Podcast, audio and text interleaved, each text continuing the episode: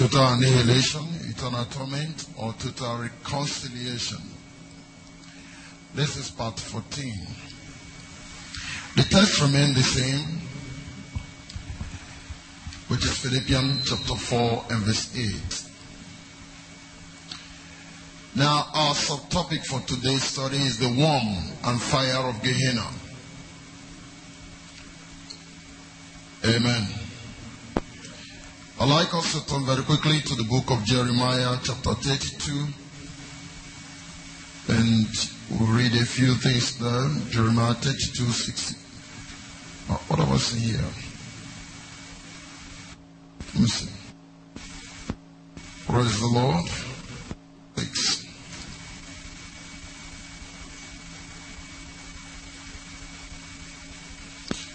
That that is what I'm looking for.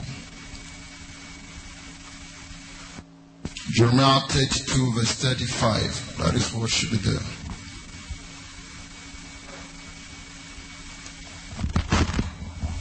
Amen. Did you get it? Okay.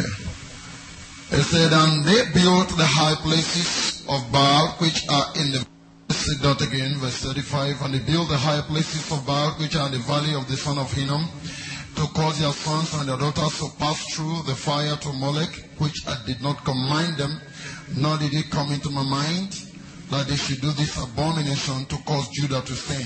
Amen. Now, if you go to chapter 19 of the same Jeremiah, verse 6, you're going to find the same thing stated there. Like I already said, it's a kind of, it was a form of worship that Israel was involved in. Jeremiah 19, verse 6. Amen. The Lord said, Therefore, behold, the days are coming, says the Lord, that this place shall no more be called Tophet, or the valley of the son of Hinnom, but the valley of slaughter. Uh, by implication, the Lord is trying to say there was going to be a change in that same valley where the sacrifices were being offered. Hallelujah. Now turn to 2 Kings chapter 3.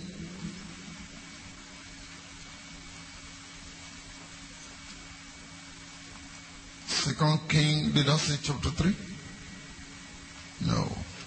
23 and verse 10. Second Kings 23 verse 10.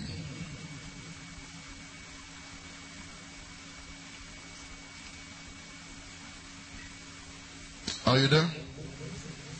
All right. This, this has to do with Josiah when he came into the throne. The Bible says, and he defied Tophet, which is in the valley of the son of Hinnom, that no man may make his son or his daughter to pass through the fire to Molech. Hallelujah. Now just move on very quickly to Mark chapter 9, verse 43. The book of Mark, chapter 9, verse 43.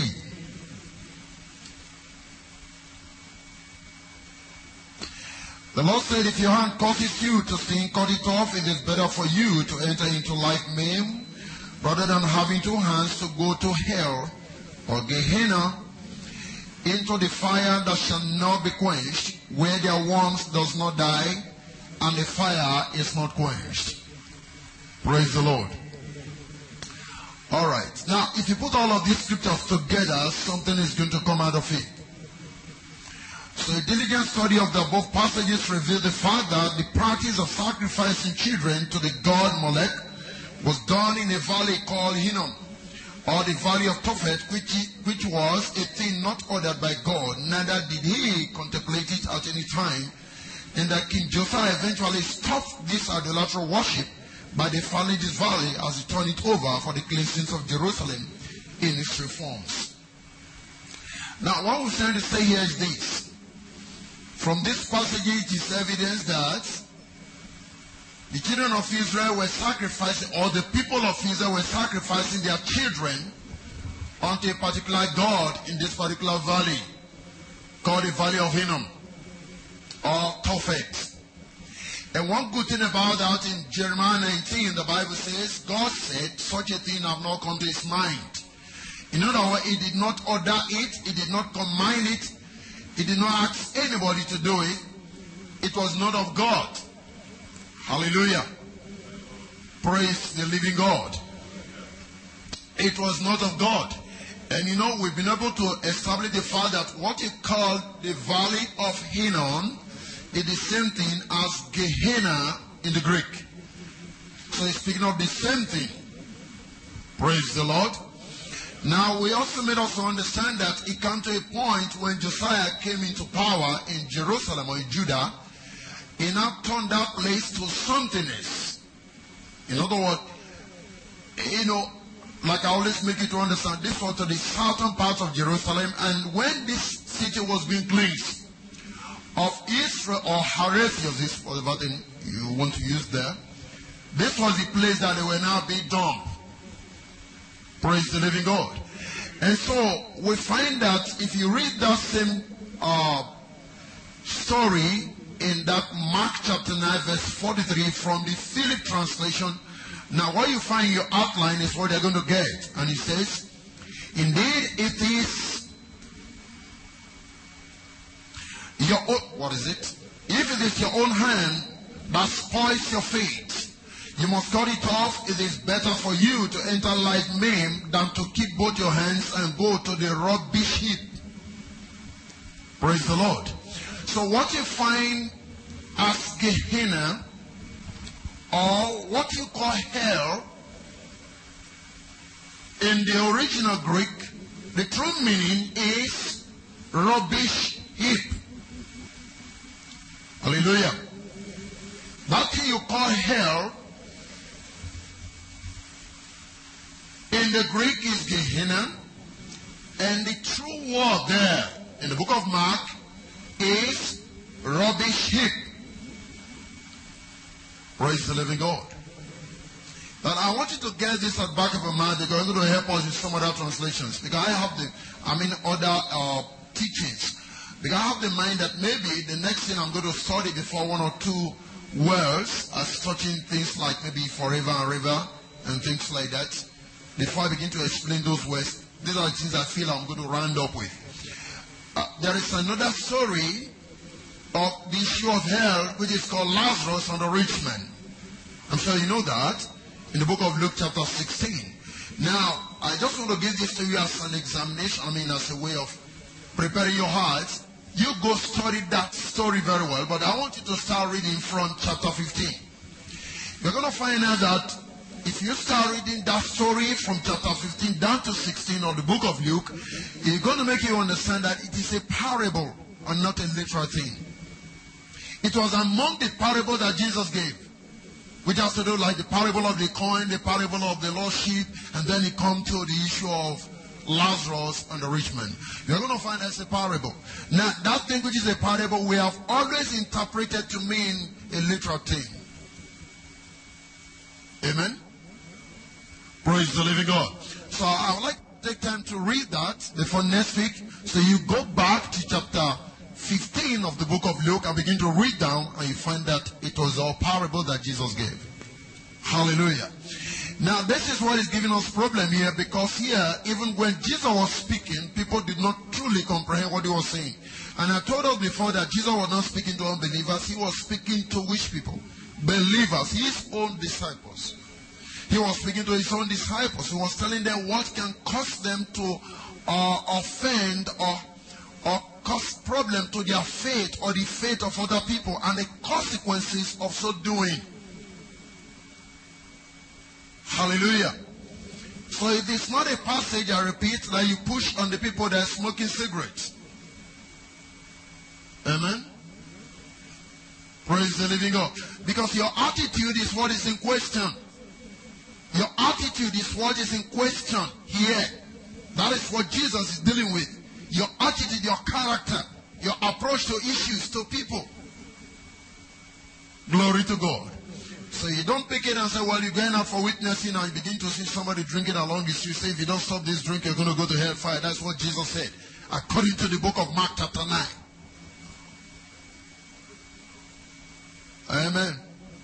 That's not what he asked you to go and say. In the true sense of it, what Jesus wants you to say as an evangelist is, Come unto me. You that labor and heavy laden, I'll give you rest. Amen. He just simply wants people to come back to him. He just wanted to know that their sins have been forgiven. He just wanted to know that everybody they've been carrying before he carried the burden on themselves. They need to live a free life. That is just what they asked to preach. Not going to tell people about hellfire. Praise the Lord. Okay. Now, this is why, talking about the issue of Gehenna, as used in the Philip translation. This is why the Philip translation render rubbish heap in verse 43 of Mark chapter 9. So we can see that the valley of Hinnom is the same thing as Gehenna in the Greek, which is rendered as the rubbish what? Dump or rubbish heap. It's the same thing. It's just the same thing. Praise the living God. Now, what then is the significance of the statement of Jesus in this passage? Now, uh, we want to look at the issue of worm that does not die and the fire that does not quench. Because when you see the word, the fire that does not quench, it literally comes or, or bring to your mind or from the way we've been taught. We have to do with that fire that keeps burning forever and ever and ever and ever. I'm going to show you something later that will shock you too. As we compare scriptures, other statements of even the prophets as touching the issue of Gehenna or whatever thing you may call hell. Praise the Lord. Hallelujah. Now, I, I, would like us to read something from the book of Jeremiah chapter 22, 18 to 19. Now, this has to do with uh, uh, Joachim, or the son of Josiah himself. Jeremiah chapter 22 is dealing with the reign of Joachim, who was the son of Josiah. When Josiah died, Joachim came into power. Amen. Let's look at verse uh, 18 to 19. Hallelujah. Uh, what did the Bible say there? It said,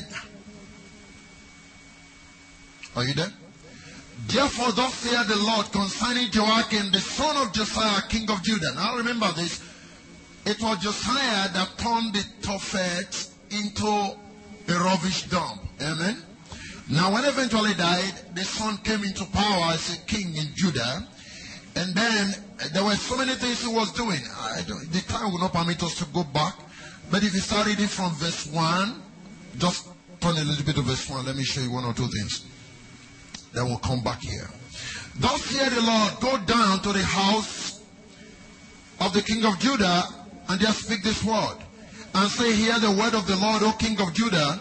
You who sit on the throne of David, and your servants and your people who enter their gates, thus fear the Lord, execute judgment and righteousness, and deliver the plundered out of the hand of the oppressor. Do no wrong and do no violence to the stranger, the fatherless, or the widow, nor share innocent blood in this place. For if you indeed do these things, then shall enter the gates of this house are riding on horses and in chariots, accompanied by servants and people, kings who sit on the throne of David.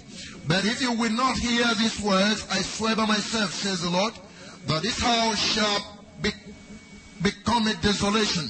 For thus saith the Lord to the house of the king of Judah, You are Gilead to me, uh, the head of Lebanon, yet I surely will make you a wilderness City which are not inhabited, I will do what? Prepare destroyers against you. No, verse 7.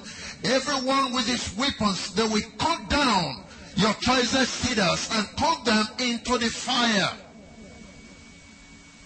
Are you getting that? And many nations at this city, and everyone will say to his neighbor, Why has the Lord done this, thus so to this great city? Then they will answer, Because they have forsaken the covenant of the Lord their God and worship other gods and serve them. Weep not for the dead, nor bemoan him. Weep bitterly for him who goes away, for he shall return no more, nor see his native country. So, you see, all of this in dealing with the punishment that will come on the city because Joachim was not doing what God intended him to do as a king. Are you understanding what I'm saying? The people are going to suffer. Joachim himself is going to suffer. Now, let's go down to verse 18 and then pick it up. Therefore, thus saith the Lord concerning Joachim, the son of Judah, Josiah, king of Judah.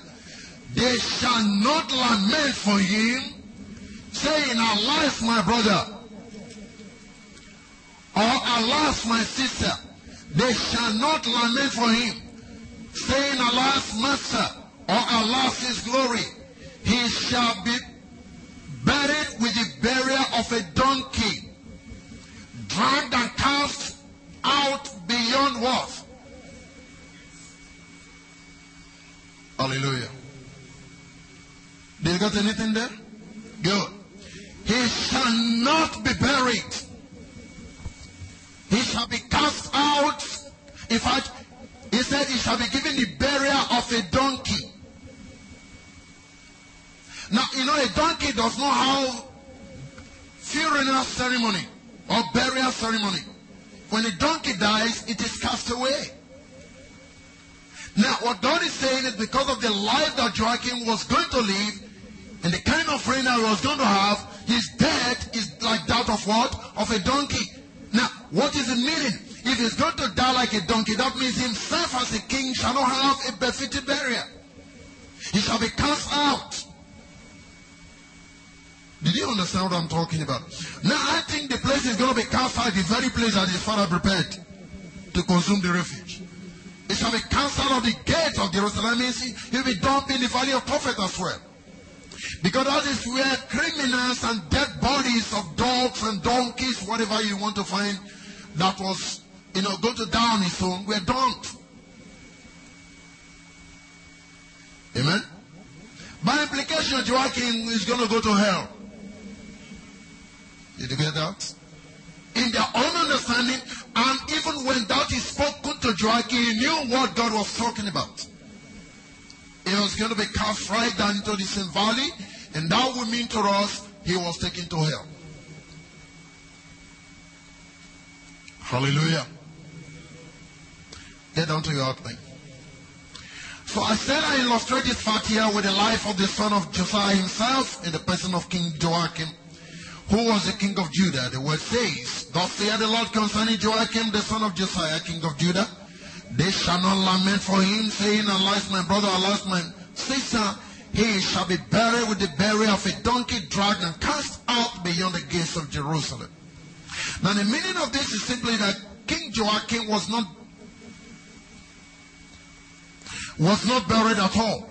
For asses have no burial what? Ceremonies. You know, you can imagine what, what's supposed to happen. A whole king. Hallelujah. Uh, you, you know, the kings, even in Israel, you can remember what used to happen if you take time to read the Bible. Most of them were even buried almost in the same place, and sometimes you find that because of the way they raised their burial and the nature of kingship and the way they raised their kings as well, elaborate ceremonies were put in place for them. Even in your own traditional setting, you know that. In your villages. Your kings will die and they will leave the corpse there. You know, they must have buried the thing or something like that. But they say, well, he's not yet dead. They will leave the announcement for how many months? Can anybody tell us? Or uh, sometimes three years or something like that. Yes, depending on the community, they will not even announce it. And people just be there doing the thing, and eventually they come and say they've formally announced that the king is dead, and they want to do ceremony, and it whole thing will line up for about weeks and so on. Hallelujah. But here is a king that was just going to be cast away.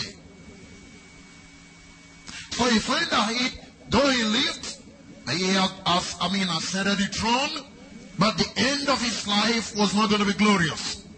So going to hell means you're not going to have a glorious departure. I feel like preaching on this. But what? Let's help ourselves here. Hallelujah. Are you understanding what I'm saying? When you start life well and you end up very badly, that is also here to me. You lost the glory. You have a glory when you are coming out very glorified and the rest, and then you die an ignominious death, a shameful death. That is hell. You die the death of criminals. That is hell. Hallelujah. Do you understand what I mean? Let's think, let the church begin to think. Let's see what the Spirit is saying. Let's see what the scriptures has to say.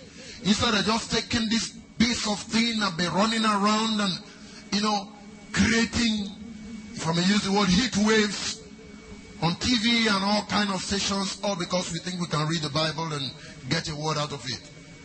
So many theologians, but no God own ordained teachers of God's word. Praise the living God.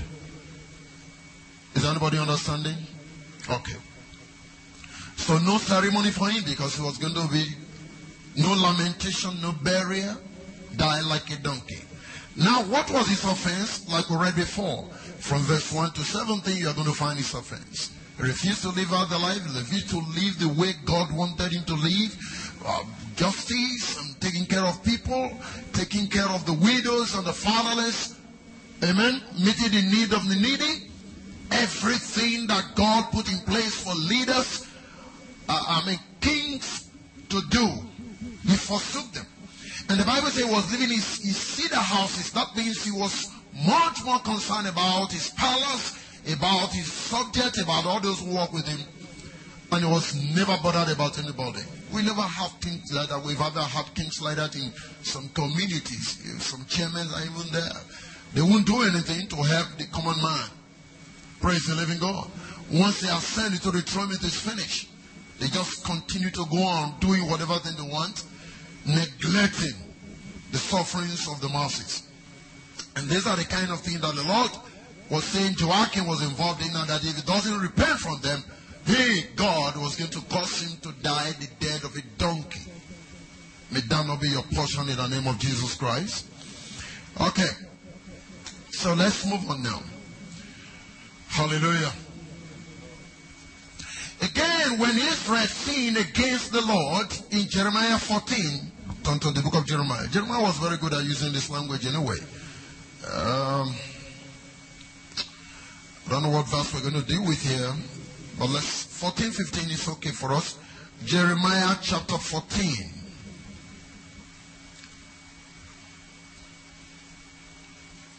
Hallelujah. Mm-hmm.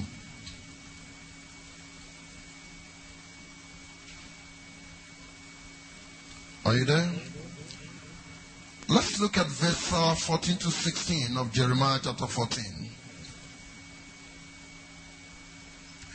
It says, And the Lord said to me, The prophet prophesied lies in my name, I have not sent them. And this is still very common today. Commanding them, no, not spoken to them. They prophesy to you a false vision, divination, or worthless things, and the disease of the heart. Therefore, thus saith the Lord concerning the prophets who prophesy in my name, whom I did not send, and who say, Sword, famine shall not be in this land. By sword and famine, those prophets shall be consumed. Now listen. And the people to whom they prophesy shall be cast out in the streets of Jerusalem because of their famine and the sword. They will have no one to do what? Bury them them nor their wives, their sons, nor their daughters. For I will pour their wickedness upon them. They will not have someone to bury them. What God is trying to say here is this. Because of what these people were doing, the life they were living, God warned that they should repent. But they refused to repent. And God will not say, I'm going to set judgment upon the land. I'm going to set sword, I'm going to set famine. Anytime God uses this word, it means he wants to besiege the city. In other words, he wants to send enemies to the place. Hallelujah. And because of the way the world is sitting, when the enemies come to the gates, nobody comes out. And because nobody comes out to trade or to do business or do any other thing, sooner than later, hunger will set in. Hallelujah. And when hunger begins to set in, what happens? People can be eating of their own children. You find such a thing that happens some time past. Praise the living God, somebody. Okay, thereafter you find that the enemies will eventually take advantage of the problems of the people and they will approach them. Now, what God is saying, if He send the enemy, two things are going to destroy these people. They are either going to be destroyed through hunger, severe one, or else they're going to be destroyed through what? The sword, which has to do with the enemy invading the place. Now, what God is saying when He said there's not going to be any burial, because of course there is no peace. Where there is war, nobody thinks about burying anybody. Do you understand this? Hallelujah. What do you call that? Now, he talks about this fire going to be born in that fire. What fire? It is the fire of the enemy that they're going to kindle in the city. Hallelujah. You know, you can't be thinking about the civil war. The nearest one we can think about is your Warri crisis. When things begin to happen, you can if, if somebody is dead, can you be thinking of going to do burial ceremony? No. So the Bible is telling us the whole place is going to be littered with dead corpses.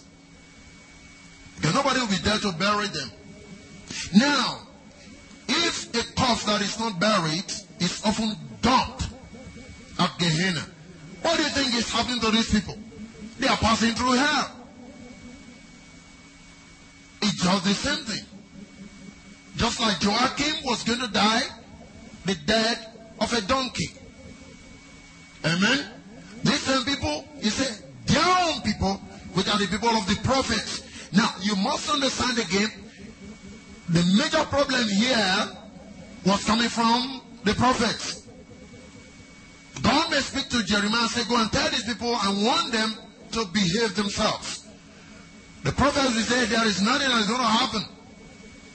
Praise the living God. Nothing's going to happen.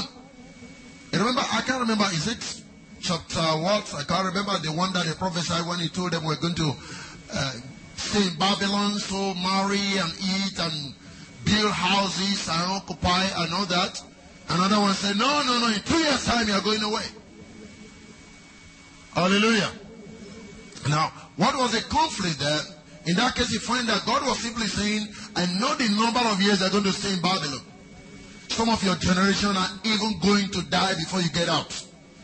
So instead of depleting, instead of reducing in number, begin to marry yourselves and repopulate yourselves where? In Babylon.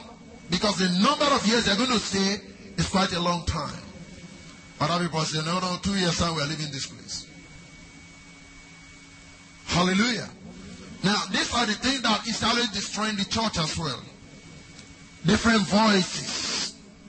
And sometimes it's difficult for you to actually get the accurate voice. Who is speaking the right word from God? Amen. Praise the Lord. But we find that the consequences of the rebellion of this prophet led God or made God to get down these people and then they were destroyed. They suffered it. Hallelujah. Praise the living God. They suffered it. Because they did not listen, they did not hearken to the voice of God's own genuine prophets. And so they suffered it. Hallelujah. Okay. So we move on a little bit. Let's get down to the outline. And the Lord said to me, The prophet professor lies in my name, I have not sent them. Commanded them no, not spoken to them. And the people to whom the prophesy shall be cast out in the streets of Jerusalem because of famine and the sword. They will have no one to bury them. Them nor their wives, their sons, nor their daughters, for I will pour their wickedness on them. Hallelujah. But you must understand that the average Jewish person by culture cherishes the burial ceremony more than anything else. They do not play with their dead. I want you to understand this. Hallelujah. I want you to understand this. You will find that all the 12 patriarchs, right from Abraham to Joseph in Egypt, were buried in one cave that Abraham bought at Shechem, which Abraham bought for the burial of Sarah. Can we turn to Genesis chapter 23? I just want to give you a picture.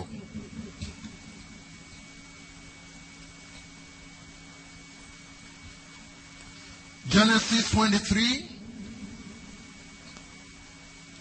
Look at verse 16. And Abraham listened to Ephron, and Abraham weighed. Uh, oh, maybe we'll get back a little bit. Let's go down to verse 11. Oh. Okay, go back to verse 10 a bit. Now, Ephron dwelt among the sons of Heth, and Ephron the Hittite answered Abraham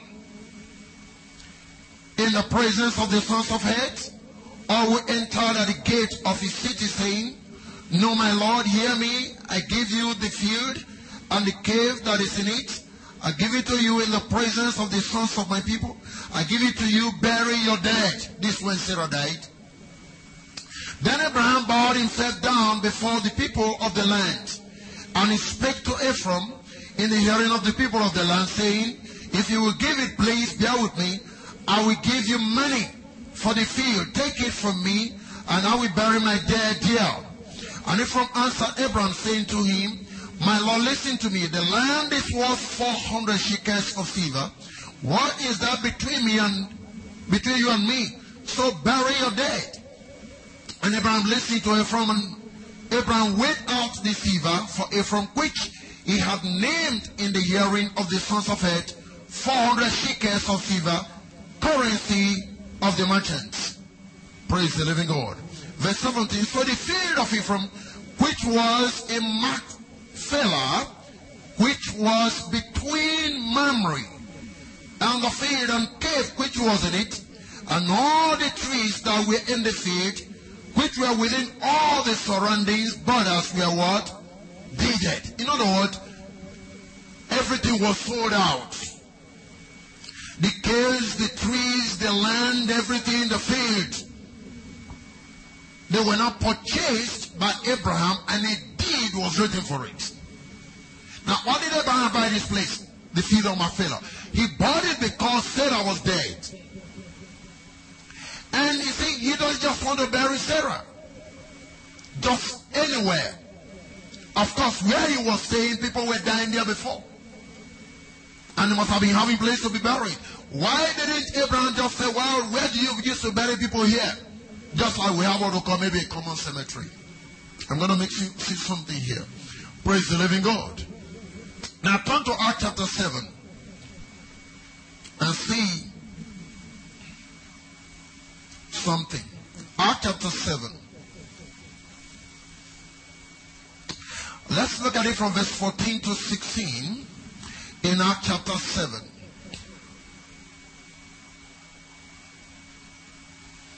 Are you there?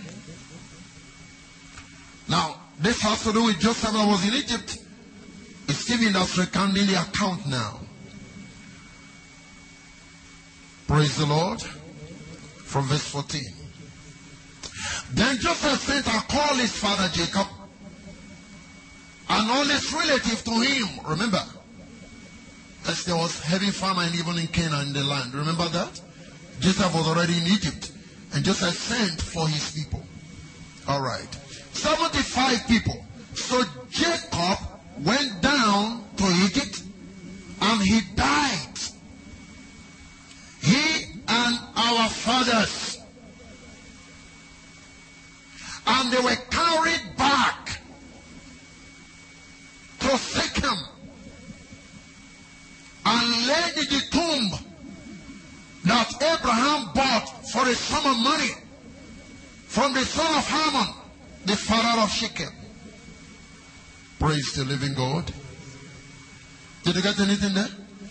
That means if you want to name all of them, right from Abraham, Isaac, Jacob, and then name the 12 tribe or the four sons of Jacob.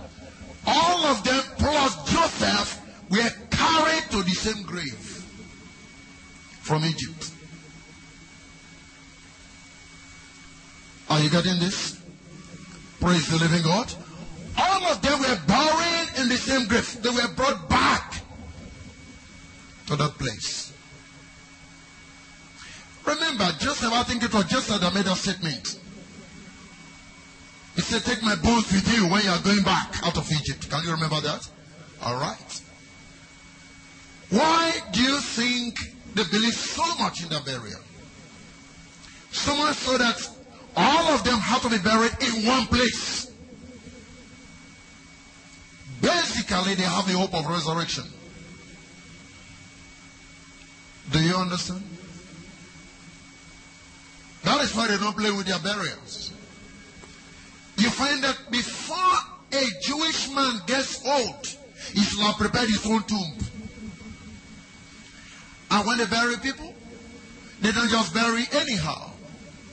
For us, we don't mind. It's a convenience. Maybe you build your house this way and say, ah, this place is okay, just, just dig it this way. you just dig that way and then like that. You understand that? But for the Jewish man, his head must face the west.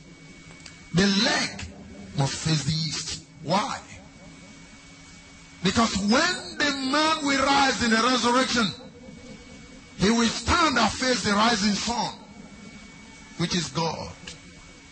Because God, like he said, the coming of the sun shall be like the sun, rising from the east and setting where? In the west. So for you to face God, which is the eastern gate in Jerusalem, your head must face the west in the course of your burial. So in the resurrection, as you are standing up, you are facing your God. They know what they were doing. But you don't have all of that. Is anybody following me now? Now, with all this background, for somebody to tell you that you're not going to have a befitting burial, it means you have no resurrection. Hello? Do you understand it now? So you see, when Jesus was speaking, the Jews knew what he was talking about. But you do not know. We just take it and preach it in hell, hellfire, Gehenna. Just talk about it. But they know what they were talking about. They understood the implication of the statement of Jesus. For you to die the death of a donkey, no proper burial, it means you are not even going to be properly positioned. So, in the course of the resurrection, you will not join the saints. You miss out. Are you understanding me? Amen. Is this helping you? I, want you to understand. Jesus' statements are pregnant with meanings. Hallelujah. Let me digress a little bit. A brother came to the office to ask me one or two questions a few days ago, and one of the questions he asked me is the Bible says, Two shall be on the field. One shall be taken, and the other one left. What's the meaning? I said, What's the field? For you to understand the field, you go back to Matthew chapter 13. The Bible talks about the parable of the wheat and tares. It said the Son of Man went to sow good seed on his feet. And in the night where man sleepeth, the wicked man come and sow the tares among the weeds. And in the course of the interpretation, it said the seed is the wall. So who are the two men sowing the seed? Jesus Christ and the devil. These are the two men. Is it difficult to understand? Not at all. Jesus Christ and the devil. Now, you are the seed that Jesus is sowing. The enemy is sowing his own seed. Where? In this world. Now, when the Bible talks about the one that shall be taken, we already know it has to do with the one that will what? Destroyed. That is what he's talking about. His statements are always pregnant with ideas. He speaks with parables at the back of his mind. And remember the Bible says, why do you often speak to them in parables? He said, to you it is given to know the mystery of the kingdom. But to them who are without, it is not given to know. Praise God, somebody. So when Jesus is talking about dying the death of a donkey, I want to make you understand the average Jewish man knows what he was talking about. Nobody knew that Jesus was going to die and be buried. Apart from the prophet and the statement that were made in Messiah, they didn't even believe that he was the one. But you know, he had a very good cave to be buried that was already prepared. Whose cave was that? Joseph of Arimathea. He had his cave ready. Do you understand that? In fact, they so cherish death because they believe in resurrection. So they prepare themselves for resurrection. To them, it was not a problem. They have to die to be resurrected. And they don't just have to be dead like that and be thrown away like that. They have to prepare themselves to face the rising sun. When, in the language of the church, the trumpet sounds. Hallelujah. Do you understand something? Amen? So that is what we are talking about. Now, for you to talk to a king, for a King John, that was a fear that was going to die the death of a donkey, that means he doesn't even have a grave for himself. He doesn't have a care for himself. So I want you to see what is involved in this matter. At home, even the bones of Joseph. Can you imagine people with all those set of people coming out of Egypt and then they carry a coffin along with them. Were they mad? Hallelujah. Do you understand what I'm saying? I want you to see the implication of the statement of Jesus. They carried the whole corpse, carry corpse all the way from Egypt back home. And not just to any other place, to the very cave that Abraham bought. Because Abraham represents the kingdom of God. Amen. He spoke to them, says the Gentiles shall come and they shall sit on the same throne in the kingdom with Abraham. Can you remember that? He represents to them the kingdom of God. He's the father of all nations. So the cave he bought where was buried, that's where everybody has to go to. He wasn't playing with it. So for you to be cast of, the out of Jerusalem, it's me, you're not part of the kingdom. It's like another also be cast into outer darkness. Do you understand this? Hallelujah. Now, Jesus has to be laid in the cave, bought and prepared for Joseph of Arimathea for his burial. So you see, to the Jews specifically, those that Jesus was addressing to be cast into hell, Gehenna, or the valley of Hinnom, is to die an ignominious death, a shameful death without burial. Amen? To be cast away in the valley of Hinnom, where their worm died not. I come to verse 44 of Mark chapter 9. Are you following the progression? Praise the Lord. Are we here? Amen. Okay. So what is this one that does not die? According to Mark chapter 9, verse 44. They shall be cast into hell where their worm dieth not. And the fire shall not be quenched. What then is this worm? It is good we understand. Praise the living God. In the first place, how come these ones are immortal? Have you seen one that have immortality? Fire is burning them and they are not burnt. So we have some worms that are immortal. In the language of man, because of lack of proper comprehension of the statement of Jesus. Do you understand this? How come a worm does not die? We don't even take time to find out what this thing should mean. Hallelujah. For we see here that despite the fire of hell burning the worms are not consumed. That is taking it literally from the passage, isn't it? Say the worm does not die, though the fire is continuously burning. I mean, so I don't know. The people don't die, the worms don't die. It means anything that enter into hell doesn't die. Yet there's still a lot of fire going on. It's an exciting scene. I wish some films can come out of this too. Those who do the film, they don't put in worms. Have you ever seen anyone that contains worm? Home videos of hell. Well, let's see fire, we don't see worm, but worms are included. Now, could this fire be like this type that consumed the bush? In the days of Moses, in the wilderness, and the bush was not consumed? Have you noticed something like that? Hello?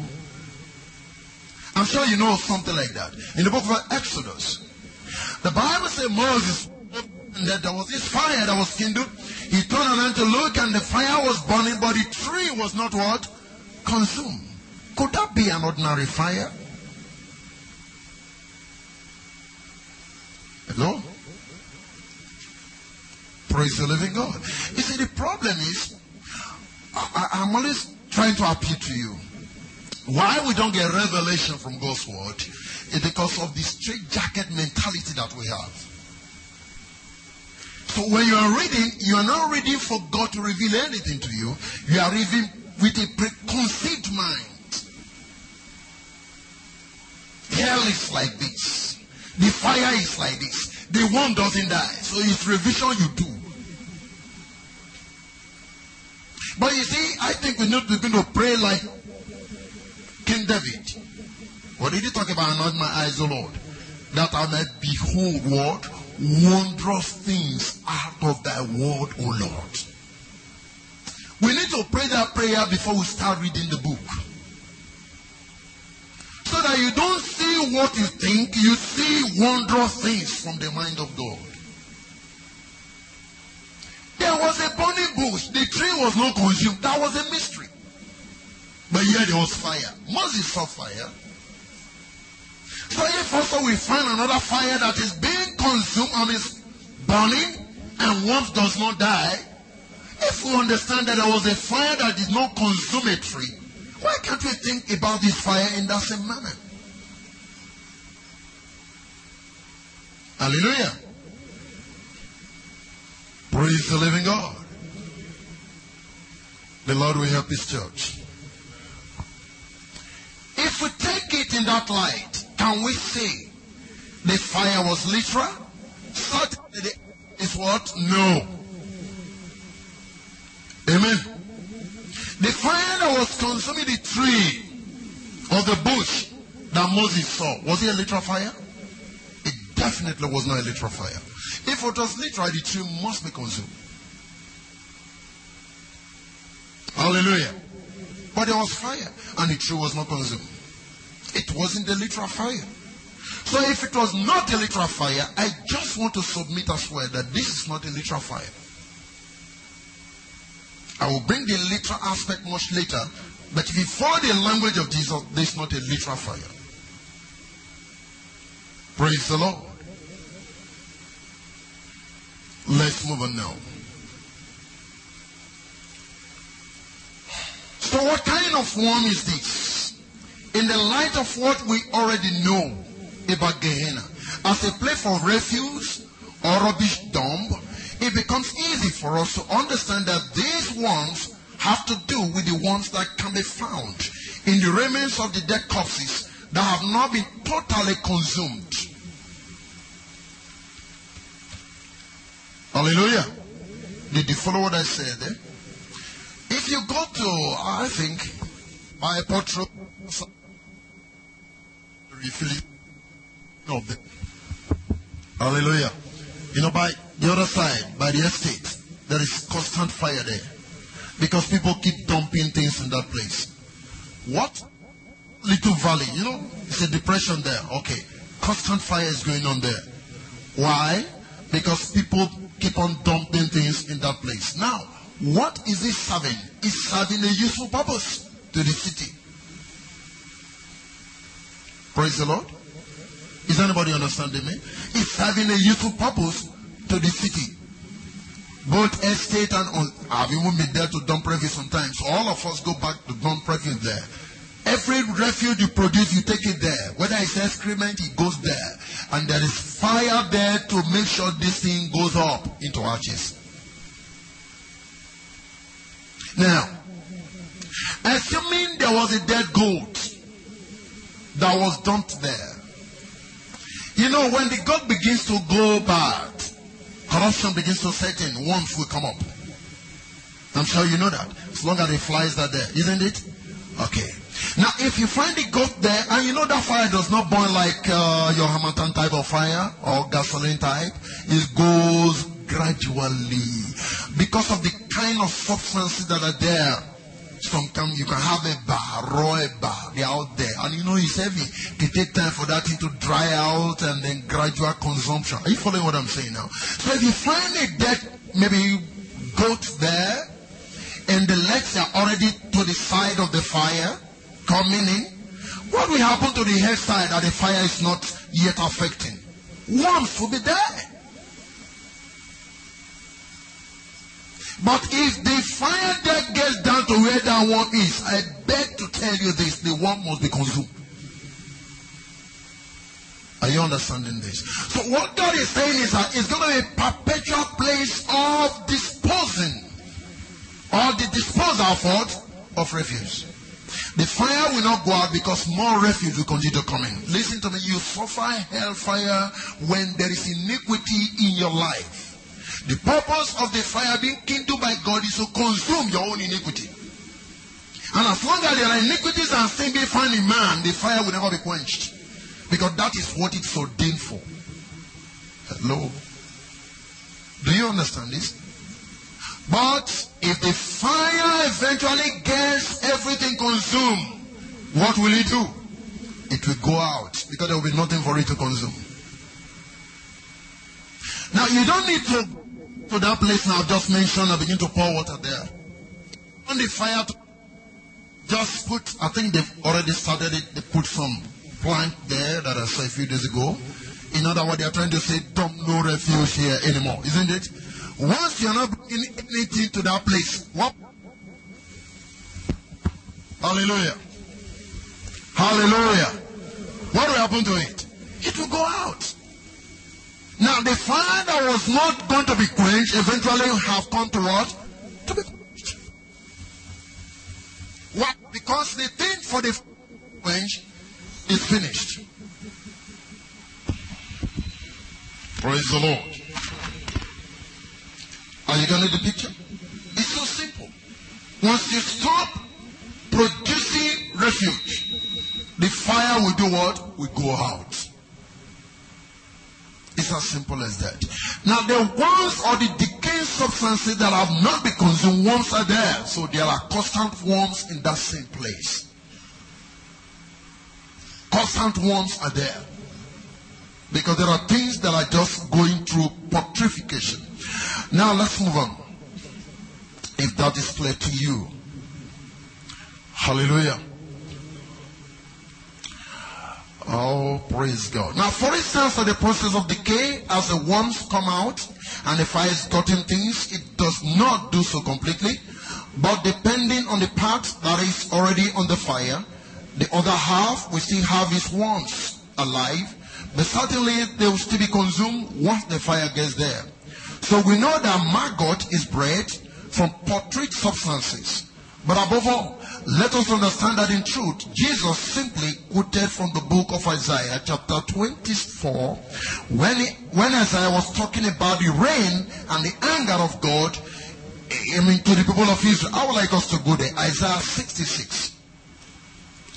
Talking about when he wants to establish his kingdom and those who will not want to yield to what he's doing and what will eventually befall these people. Let's look at Isaiah 66. I think you will like that will also help every one of us in our conviction of what we're dealing with. Praise God. Hallelujah. You're looking so dull. There's no hell in this place. This is a good place. Amen.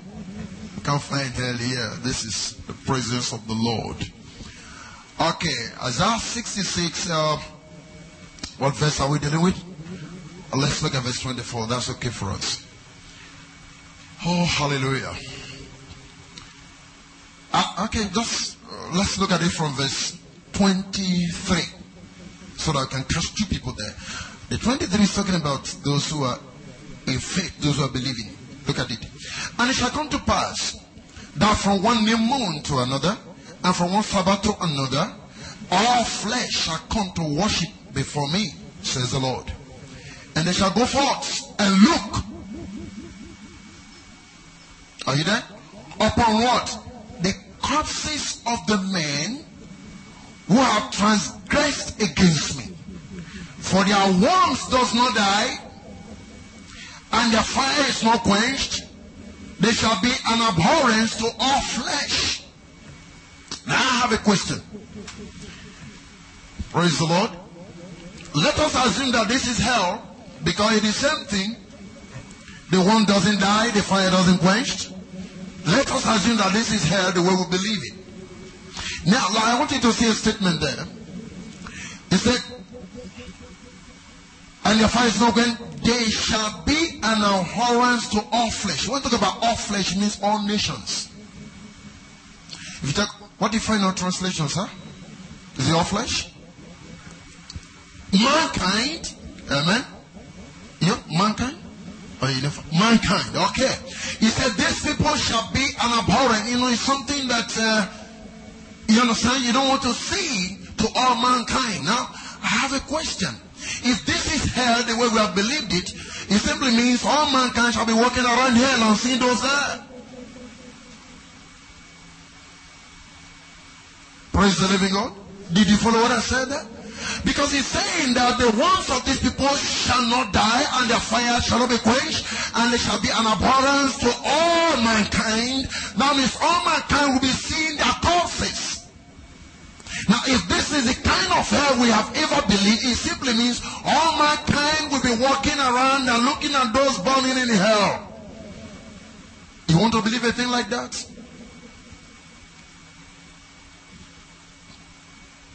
What is he saying? He's simply talking about his own people that have transgressed his laws and the kind of shame and reproach that will come upon them in the sight of other nations. So worm is simply a symbol of shame. Hallelujah. Did you get this? It's just a symbol of shame. It speaks of shame when you're in a disgraceful situation. That's worm. And people think that there were literal worm coming from Job. Very unfortunate. How can worms be out of your body, in your body, and then you take broken pot and be scraping yourself? Can you do it? But is that not the picture they paint for us in the book of Job?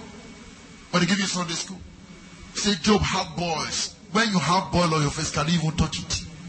To talk of you using broken, broken pots and you be scraping it.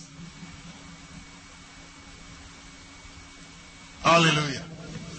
When Job talked about worm in his body, he was talking about the disgraceful condition that he was brought to. He was lower from the realm of the glory as it was as compared to Job 28. When he said, when I walk through the city, when young men see me, they bow down their head and old men will have to sit down. Do you understand that? He was brought out of that glory because he lost everything. His respect was his words. And all his children, all his wealth, all his cattle have been destroyed by the storm and the wind. He had nothing. He was brought down low.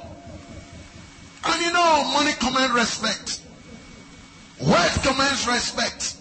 Job was no longer a voice in the community because he had nothing to show for it. So he entered into the realm of worms. So even though in this body worms did eat me, yet in my flesh shall I see God. Even though this reproach is upon me, I know I shall be glorified. Come on, understand the statement of Job. Hallelujah. It's just talking about shame. It's not talking about literal worms. Hallelujah. Is anybody getting something? Just just get this. Because when you know these things, it becomes easy for you to read the Bible. As you are reading the Bible, you be getting understanding. You read, you know, flow. Hallelujah. The whole thing will be flowing together. Reading with some mindset of what you have been told some 50 years ago. Science is improving, nothing is improving on the Word of God. No revelation. Just shout it. Shout, yeah, yeah, yeah, yeah. Wham, wham, wham. you need to get out of that. Hallelujah. I'm so glad about this. So that is what we're looking at there in the book of Isaiah. Say, people shall look upon these people walking around. So we can definitely see that this is not talking about literal hell. Somewhere that the nations of the earth will be walking around as supervising. If the nations are walking around, who are the people to be here? Hmm? Nations are going to walk around to look at the corpse of these people. So who are those people there? Oh, the children of God will go to hell and all the heathens will be looking at us. Can you see what we are teaching? Can you see what we are projecting? No wonder the scriptures, my people are destroyed for lack of knowledge. Because he was not speaking to unbeliever, even the book of Isaiah, he was talking to his people. Mark 9, he was talking to his people. Hell was not a statement made for the unbelievers.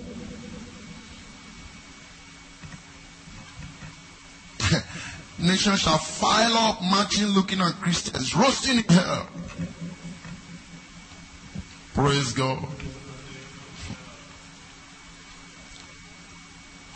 Hallelujah. Now, just look at it. So there in verse uh, 44, we've read that before now, it says, And they shall go forth and look upon the carcasses of the men that have transgressed against me, for their worm shall not die, neither shall their fire be quenched, and they shall be an abhorring unto all flesh. Evidently, Isaiah was not talking about what will happen to transgressors in the by and by. If we have to take it to mean the traditional concept of hellfire, does it mean we'll be walking around hell looking at the people being tormented? But here we find that it's talking of the shame that those who did not follow the instructions and warnings of God will face in the eyes of men. When death will come upon them and they will not be buried. But do not forget, it's talking about and toward the people of God. Hallelujah. I say hallelujah. Praise the living God. I just want you to understand something. You see, I just feel when you know these things the way they are, the Bible becomes a new book to you. It comes alive. Then you can be able to understand precisely what God is saying.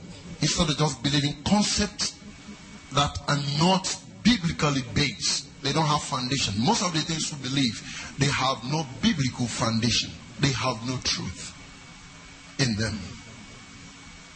Praise the Lord. Hallelujah. Once, let's progress again. Like I said, speaks of shame. I would like us to look at the book of Psalm 22. How many of you understand that Psalm 22 is prophetic of Jesus? Hallelujah. Turn there, Psalm 22. And uh,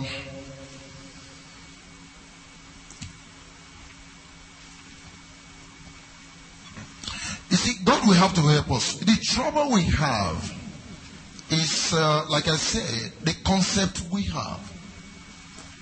And whatever pet doctrines we have, especially if we have some science and wonders following us, we always feel that we have authority, even in God's word. We have some prosperity, whatever we think we have authority in God's word. Hallelujah. Let me give you an example of what I'm trying to say. A brother questioned me recently and he said, one of our brothers in this country that is actually doing the miracles and the signs and wonders said, God cannot discipline you with sickness. That that is demonic. That there is nothing like that. And he came to me and said, Pastor, what about this statement? Do you think God can discipline somebody with sickness? I said, what do you read in the book of Second Corinthians chapter 12? The thorn of flesh that was in Paul. Who placed it there? And why did he place it there? To humble him. Was that sickness or not? And he said he fasted three times and God said, No. My grace is sufficient for thee, for you are made perfect what? In weakness. But because somebody is a healer, you will never accept that there can be anything like that. Because you want to use that to defend his ministry. That is why we have problem. Hallelujah. Do you understand what I'm talking about? Our ministry is entering into our head and we don't find it wise to go back to the word of God to find out what God has to say. Was it me that afflicted Paul? Is Satan? Praise the living God. God will help us. So, you see, we, we preaching tradition. We are not preaching God's word. We're preaching concepts. We are not preaching God's word. We're preaching our gift. We're not preaching God's word. Do you understand what I'm talking about? That's the problem. We don't take time. I just told the brother, Royce, I'm all right, sir.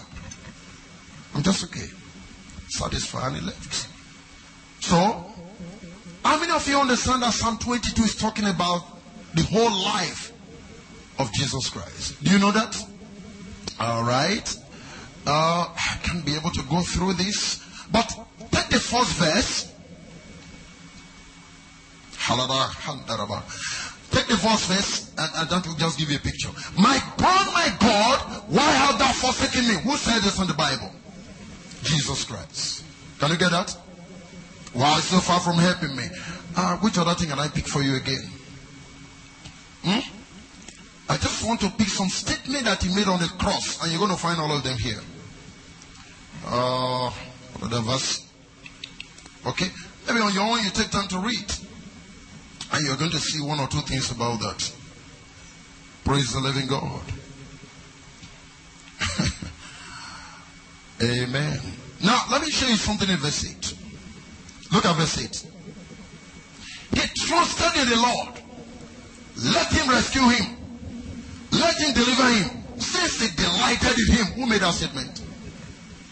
Okay. To who? To Jesus Christ. Hmm? That verse 19 again? Okay. Verse 18? Okay, let's look at verse 18.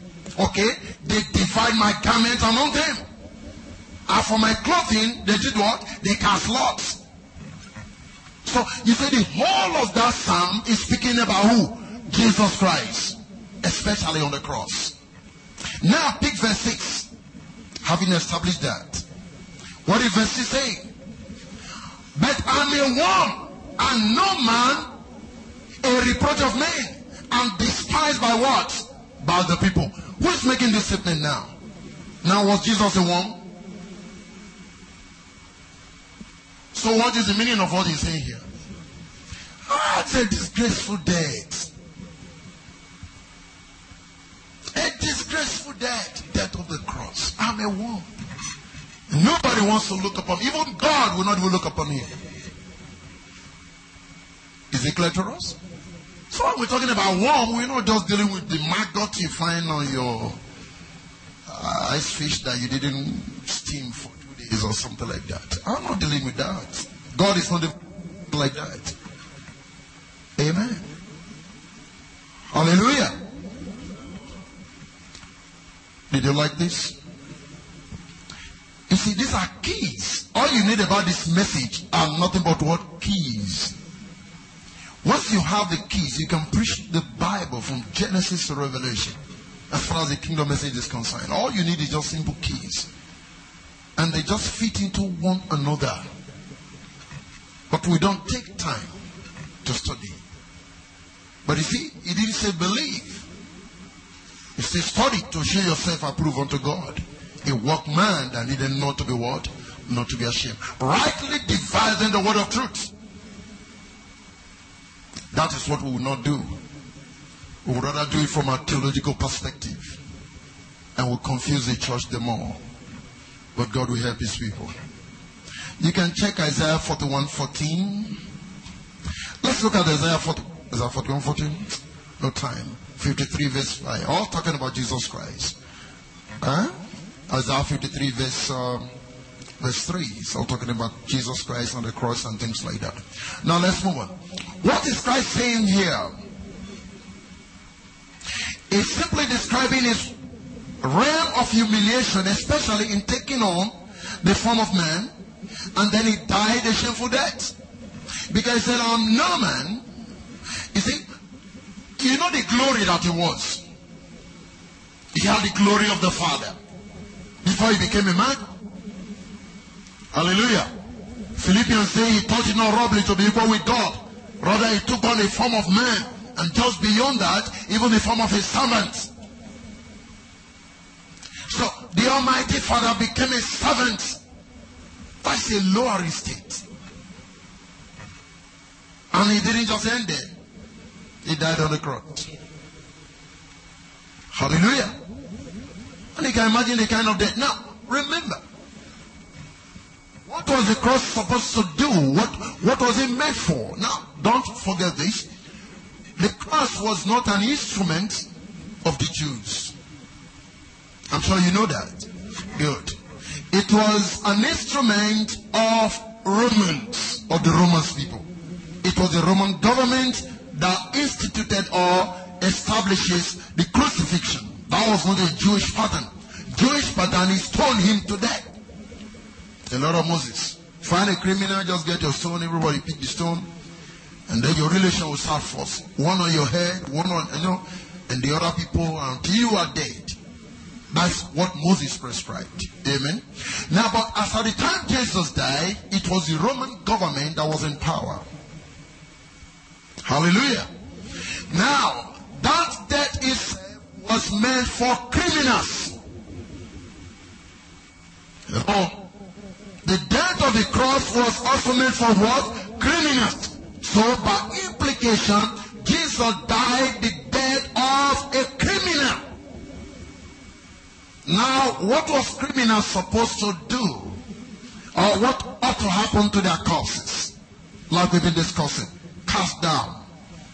Here you find where? Worms on them. So he died the death of a criminal. That is what he's telling us. That's how I want. I'm no man. It's a shame. It's a disgraceful thing. Simple. So worm is not talking about, I repeat, not maggots. God is not dealing with maggots. No. I don't know how we read the Bible. You see a fig tree and you think it's a fig tree. Huh? You read the Bible, say fig tree. No. How many of you know fig tree? Have you seen one? It means that passage have no meaning to you. Because you don't know how a fig tree looks like. Amen. But to the Jews, they understood what Jesus was talking about because they've been seeing fig trees. That is why if I'm telling you about Gehenna, I have to use Bendelet State. Because that is what you know. Do you understand it? That is the way he was teaching too. If we use wheat and tares, do you understand wheat and tares? Do you know what is a wheat and tare? You don't even know that.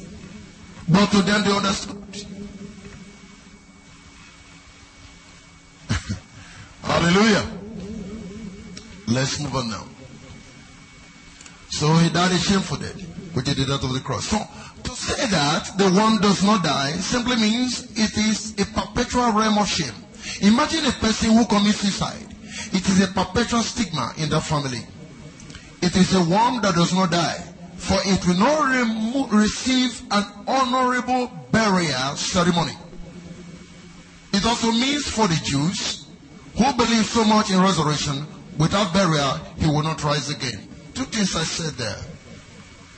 If somebody commits murder your family, I mean, suicide, do you know it's a big stigma? In that home, in that family, generations. You see, see people make a reference to it. The great grandfather, Nahangi Hank. Even if nothing warrants that. I don't know if you follow what I'm talking about. Uh, the great grandfather Nahangi Hank, he just committed suicide. Ah, what happened? Ah, nobody. That's how that family is. Uh, that's how they are. And one of the things that's responsible, they very high anger.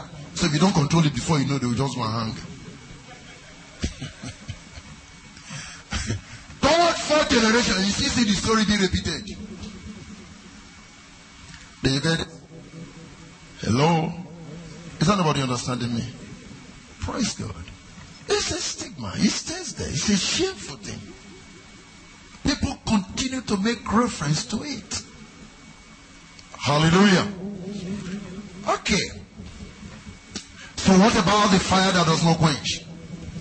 In the light of the meaning of Gehenna, which is rubbish dump, for rubbish to be perpetually consumed from a place like an incinerator, as it was in the valley of Hinnom, in the southern Jerusalem, there has to be a constant fire to lick up the rubbish. Therefore, the fire cannot be quenched because there will always be something for the fire to burn as long as there is rubbish in Jerusalem. Is it clear?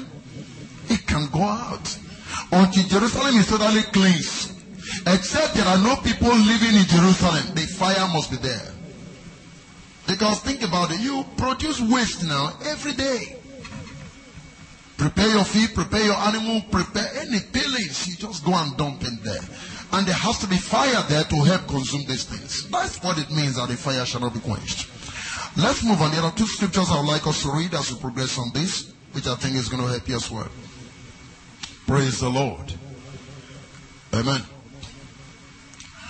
So we find out in Proverbs 26 verse 20, the word says, where no wood is, the fire does what?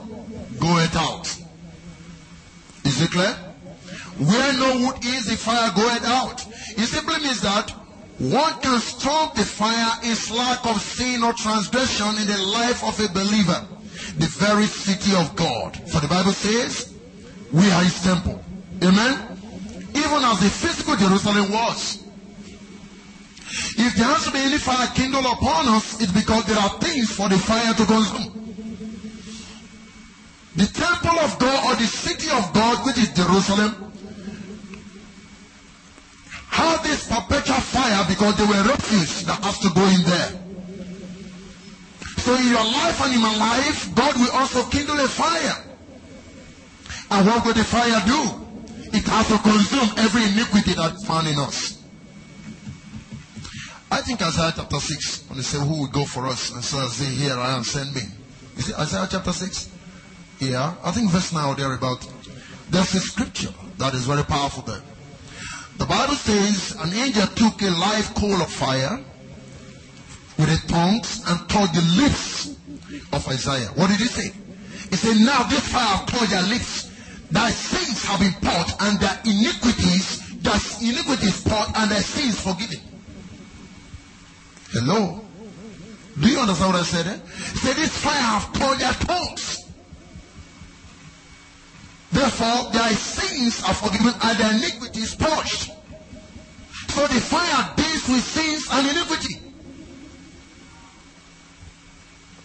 So, as we read that in Proverbs 26, where there is no iniquity or sin, which is the firewood now, the fire will do what?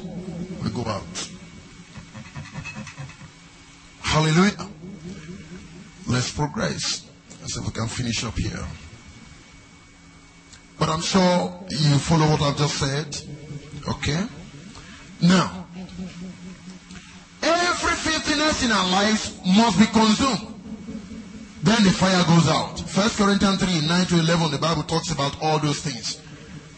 No foundation shall any man less that we live by the, you know, the apostles and the prophets. And he talks about if a man build upon this foundation, who is stubble, precious stones, every man's work shall be tried by fire.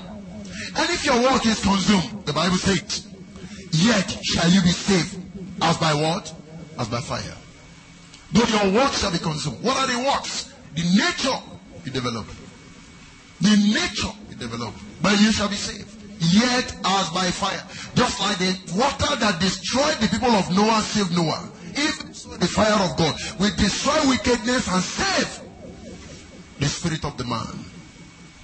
The same instrument that is destroying faith. That is what the church don't understand. Now the fire of God is not necessarily annihilation, but a purification. Hallelujah. Amen? Okay. Oh my. The fire consumed the fields and the spirit is saved. We look at First Corinthians chapter 5 verse 5. So the same thing. Now, look at it this way. Jeremiah prophesied that God was going to kindle a fire that shall not be quenched in Jeremiah 17 verse 27. For the people of God know hallowing the Sabbath in Jerusalem. And the second Kings, I would like us to turn over the people of God. Let's read something in the book of Second Kings.